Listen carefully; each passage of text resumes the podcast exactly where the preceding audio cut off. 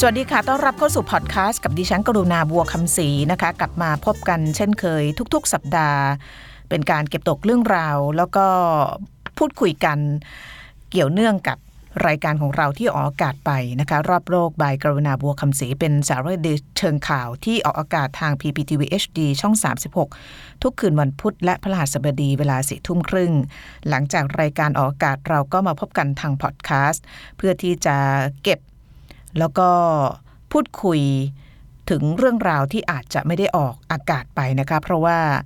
บางทีเราไปเจออะไรเยอะแยะมากมาย แต่ว่าไม่สามารถที่จะสควีตหรือว่าอัดแน่นเข้าไปในรายการครึ่งชั่วโมงได้นะคะ เพราะฉะนั้นก็พูดคุย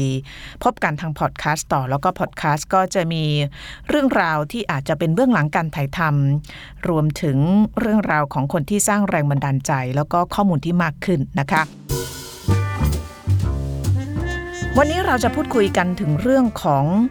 ชะตากรรมของคนอุยกูร์นะคะซึ่งก็เป็นกลุ่มชาติพันธุ์ที่เป็นส่วนหนึ่งของประเทศจีนนะคะเป็นเขตปกครองตนเองซินเจียงอุยกูร์ซึ่งอยู่ทางตะวันตกเฉียงเหนือของประเทศจีน เป็นพื้นที่เขตปกครองที่ใหญ่ที่สุดของจีนนะคะ มีขนาดถึง 1 ใน 6 ของพื้นที่ทั้งประเทศ ซึ่งก็ถือว่าใหญ่มาก ถ้าเกิดไปดูพื้นที่โดยรวมของประเทศจีน มีประวัติศาสตร์ ที่เกี่ยวพันแล้วก็เกี่ยวเนื่องกับจีนมาโดยตลอดนะคะ เดี๋ยวจะเล่าให้ฟัง แต่ว่าทำไมถึงพูดคุยเรื่องนี้กันนะคะ ที่มาที่ไปก็คือในช่วงปีที่ผ่านมาเนี่ยจะมีข่าวออกมาเสมอๆนะคะ โดยเฉพาะคนที่สนใจติดตามข่าวข่าวต่างประเทศ จะเห็นว่าสื่อมวลชนเนี่ยรายงานนะคะว่าชาวอุยกูร์ซึ่งก็อย่างที่บอกเป็นกลุ่มชาติพันธุ์ กลุ่มหนึ่งในจีนเนี่ยถูกรัฐบาลจีน พยายามกดดันนะคะด้วยการเปลี่ยนอัตลักษณ์ของพวกเขา เนื่องจากอุยกูร์นี่เป็นมุสลิมนะคะขณะที่ชาวจีนนั้นเป็นฮั่นก็ต่างกันในแง่ของชาติพันธุ์อยู่แล้วนะคะแล้วก็ชาวฮั่นนั้นก็จะเป็นกลุ่มชาติพันธุ์ที่ใหญ่ที่สุดในจีน แต่ว่าอย่างไรก็ตามข่าวคราวที่ออกมาก็ทำให้ หลายประเทศไม่สบายใจ โดยเฉพาะประเทศที่เรียกตัวเองว่าเป็นประเทศประชาธิปไตย เพราะนี่ก็ถือว่าเป็นการกดขี่เป็นการละเมิดสิทธิมนุษยชนนะคะเพราะว่าข่าวที่ออกมาก็มีเเรื่องทั้งรัฐบาลจีนมีการตั้งค่ายกักกัน แล้วก็จับชาวอุยกูจำนวนมากเกือบล้านคนเนี่ยนะคะเข้าไปเข้าค่ายเขาเรียกว่าค่ายปรับทัศนคติ ไม่เกี่ยวอะไรกับการเมืองไทยเลยนะคะ แต่ว่าใช้คำเดียวกันเลยก็คือเป็น attitude adjustment camp นะคะ แล้วก็เมื่อสักประมาณเดือนที่ผ่านมาเนี่ยเราก็จะเห็นทาง BBC เนี่ยได้รับอนุญาตจากทางการจีนให้เข้าไป เพราะว่าออกมานี้มันก็เป็นข่าวแล้วก็พูดกันไป แล้วก็ลึกลับพอสมควรนะคะว่าค่ายกักกันหรือว่าค่ายปรับทัศนคติของจีนที่มีต่อชาวอุยกูเนี่ยมีหลายสิบนะคะหลายสิบแห่ง แล้วก็บางแห่งก็ ไม่ปรับทัศนคติอย่างเดียว แต่ว่าก็จะถูกทรมานร่างกายด้วย ถ้าเกิดไม่ยอมปรับเปลี่ยนโดยเฉพาะแนวคิดหรือว่าแนวทางการนับถือศาสนานะคะ BBC ก็ได้รับอนุญาตไปเดี๋ยวก็ดูคลิปที่ BBC เขาถ่ายมานะคะ ก็ปรากฏว่าใน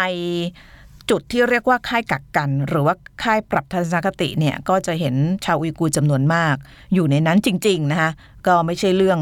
ที่เป็นข่าวลือ แต่ว่าที่จีนบอกว่าไม่จริงเลยเนี่ยก็คือการทรมานร่างกายรวมถึงการบังคับข่มขืน จิตใจให้เปลี่ยนแนวทางการคิดหรือว่าการนับถือศาสนานะคะ ที่จีนได้โชว์ต่อ BBC ก็เป็นภาพของชาวอุยกูจำนวนมากเนี่ยใช้ชีวิตอย่าง เขาเรียกว่าอะไร มีความสุขนะคะแล้วก็บางคนก็ให้สัมภาษณ์บอกว่า พวกเขายินยอมที่จะมาที่นี่เอง เพื่อที่จะปรับเปลี่ยนอะไรบางอย่าง ในตัวเอง รวมถึงทัศนคติที่อาจจะไม่เขาเรียกอะไรไม่ถูกกับโลกที่มันเป็นสมัยใหม่นะคะก็เรียกว่าก็ก็แก้กระแสข่าวลือได้ส่วนหนึ่งนะคะเพราะว่าค่ายก็มีจริงนะคะแต่ว่าทำอะไรเนี่ยอีกอย่างหนึ่ง ซึ่งทางการจีนก็ออกมาปฏิเสธตลอดนะคะว่าไม่ใช่นะคะ อย่างไรก็ตามทีมข่าวของเรานะคะ เนื่องจากรายการของเราชื่อรอบโลก เพราะฉะนั้นเราก็ต้องไปพิสูจน์แล้วก็ไปทำเรื่องนี้เช่นเดียวกัน แต่ว่าการเดินทางไปซินเจียงอุยกู แล้วก็การได้รับอนุญาต ให้เข้าไปในค่ายกักกันแบบนั้นเนี่ยก็มีโอกาสน้อยมากนะคะเพราะว่ากว่า BBC จะได้เข้าไป แล้วก็เข้าใจว่าสื่อมวลชนก็ขอไปเยอะมาก แล้วก็ไม่มีใครได้รับอนุญาตเข้าไป เพราะนั้นเราก็เลยเลือกไปที่หนึ่งที่อาจจะบอก เรื่องตรงนี้ได้บ้างนะคะที่จะเน้นกันก็คือว่าอาจจะไม่ใช่เรื่องราวทั้งหมด แต่ว่าเป็นการบอกเล่าของคนบางส่วน ที่เขาเคยอยู่ในค่ายปรับทัศนคติ แล้วก็ออกมา เราไปที่ประเทศคาซัคสถานอ้าวไปทำไมคาซัคสถานนะคะในเมื่อเรื่องราวอยู่ที่เรื่องของอุยกูที่อยู่ที่ประเทศจีนนะคะที่ไปที่คาซัคสถานเนี่ยเพราะว่าคาซัคสถานเนี่ยเป็นประเทศเพื่อนบ้าน ที่มีชายแดนติดกับ ตรงซินเจียงอุยกูนะคะแล้วก็เป็นจุดหรือว่าเป็นประเทศที่มีชาวอุยกูจำนวนมากเนี่ยอพยพมาเพื่อที่จะหนีจากการถูกปรับทัศนคติรวมถึงการที่จะถูกกดขี่ริดรอน ความเชื่อในความเป็นมุสลิมนะคะ คาซัคสถานหลายคนอาจจะไม่ค่อยเคยได้ยินชื่อประเทศนี้ จริง ๆแล้วใหญ่มากนะคะ ใหญ่เป็นอันดับ 9 ของโลก พื้นที่มโหฬารเลยนะคะมีพรมแดนติดกับรัสเซียแล้วก็จีน แต่ว่าพื้นที่ใหญ่ขนาดนั้นเนี่ยมีประชากรเบาบางมากแค่ 18 ล้านคนนะคะแล้วก็ประชากรส่วนใหญ่นับถือศาสนาอิสลามนะนักข่าวของเราที่ไปก็คือคุณการกรอนรักธรรมไปถึงกลับมาบอกเลยนะคะว่าไปเมืองหลวงเก่า หรือว่าอดีตเมืองหลวงก็คืออามันตีเนี่ยนะคะน่ารักมากนะคะเพราะว่าเวลาเราพูดถึงคาซัคสถานเนี่ยเราจะนึกถึงความ โบราณโบราณนะคะ ความเป็นพื้นเมือง ความที่ยังอาจจะไม่ได้มีสิ่งหรือว่ากลิ่นอายของความโมเดิร์นหรือความสมัยใหม่เข้าไปมากนักนะแต่ว่าที่คิดมาเนี่ยผิดหมดเลยนะคะไปเห็นกับตาเนี่ยก็คือว่า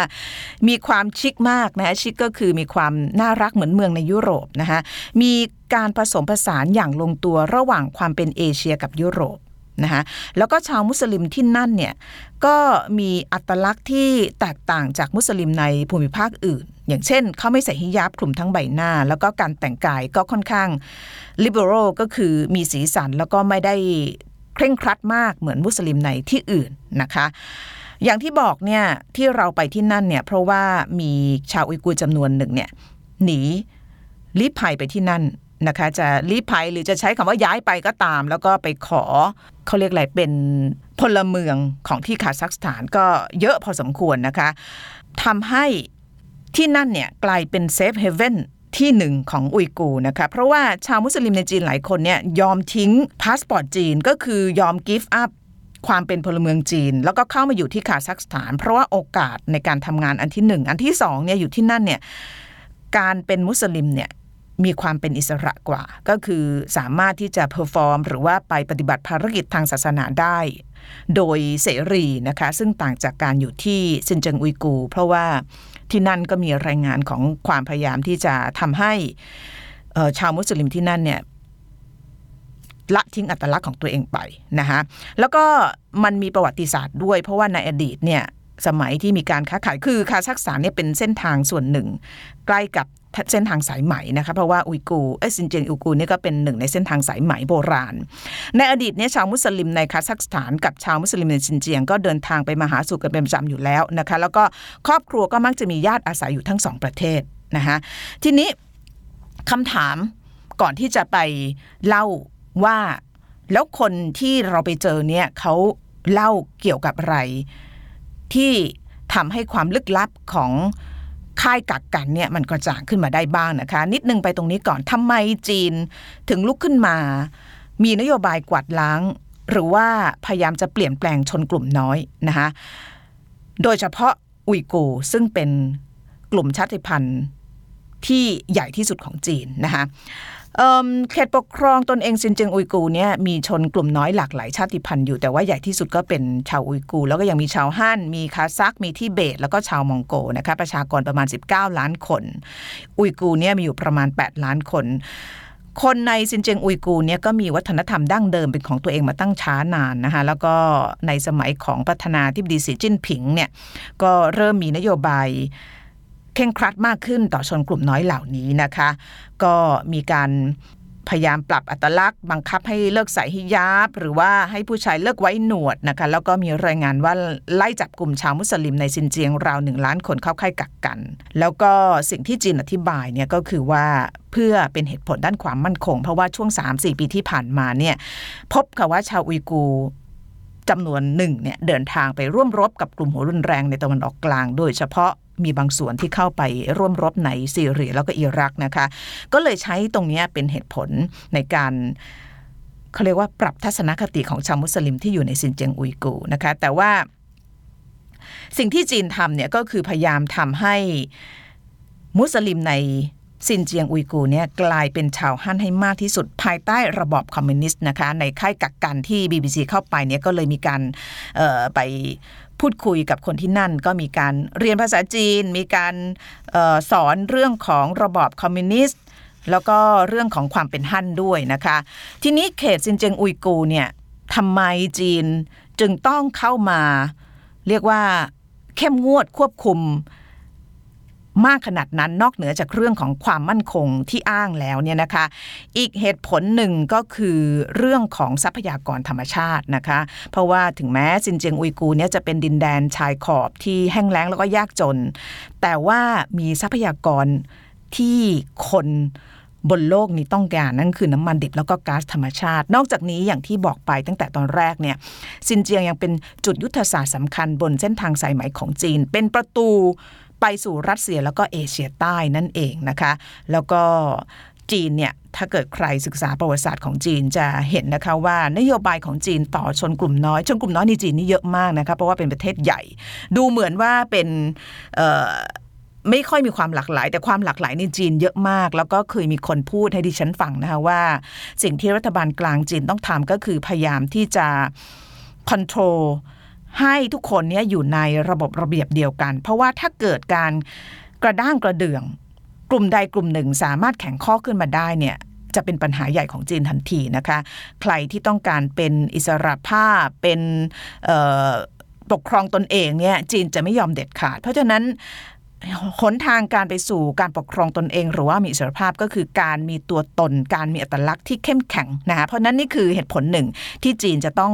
ทำให้ตรงนี้อ่อนแอหรือว่าสลายไปนะคะนี่ก็คือเรื่องราวของ เขตซินเจียงอุยกู เหตุผลที่จีน มีนโยบายควบคุมชนกลุ่มน้อย แล้วก็ความสำคัญของคาซัคสถานนะคะ ทีนี้เราไปเจออะไรบ้างนะคะ เพื่อที่จะให้ความกระจ่างมากขึ้น เกี่ยวกับเรื่องค่ายกักกันในซินเจียงอุยกูนะคะ เราก็ไปพบกับอดีตผู้ถูกคุมขังนะคะ ซึ่ง เขาก็เล่าให้ฟังนะคะก็เป็นผู้ถูกคุมขังเป็นมุสลิมที่เกิดในซินเจียงก็เป็นคนจีนนะคะแต่ว่าตัดสินใจย้ายมาอยู่ที่คาซัคสถานนานแล้ว แล้วก็คนนี้เนี่ยวันหนึ่งก็อยากจะเดินทางกลับไปประเทศจีน ก็ถือว่ายังเป็นบ้านเกิดมีญาติมีอะไรอยู่นะคะแล้วก็ไปถูกจับ ที่สนามบินนะคะ โดยที่ไม่มีประวัติอาชญากรรมใด ๆ ทั้งสิ้น แล้วก็เขาก็เล่าให้ฟังนะคะว่าถูกทรมานร่างกาย ถูกบังคับให้ใส่เสื้อโลหะที่ไม่สามารถขยับตัวได้ ถูกบังคับให้กินเนื้อหมู ซึ่งก็ขัดกับศาสนาอิสลามนะคะ จนเขาตัดสินใจจะฆ่าตัวตายจนทางค่ายกักกันต้องปล่อยตัวออกมานะคะ อีก จุดหนึ่งที่เราไปก็คือญาติของผู้ถูกคุมขัง อันนี้ก็คือตัวของผู้ถูกคุมขังเนี่ยทางญาติญาติบอกนะคะว่าเดินทางไปจีนแล้วก็ถูกจับกลุ่มไปเกือบ 2 ปีแล้ว แล้วก็ไม่ถูกปล่อยกลับมานะคะแล้วก็คนที่เป็นญาติก็คือภรรยาและลูกเนี่ยก็พยายามที่จะเรียกร้องต่อรัฐบาลคาซัคสถานเพื่อที่จะให้ช่วยเหลือนะคะ เพราะว่าคนที่เราไปคุยด้วยครอบครัวเนี่ยนะคะ ปรากฏว่าคนที่ถูกจับเนี่ยได้เป็น ประชาชนหรือว่าเป็นพลเมืองของคาซัคสถานแล้วนะคะ อันนี้ก็คือเหตุการณ์ที่เกิดขึ้นในคาซัคสถานก็มีการรวมกลุ่มกันของบรรดาญาติญาติที่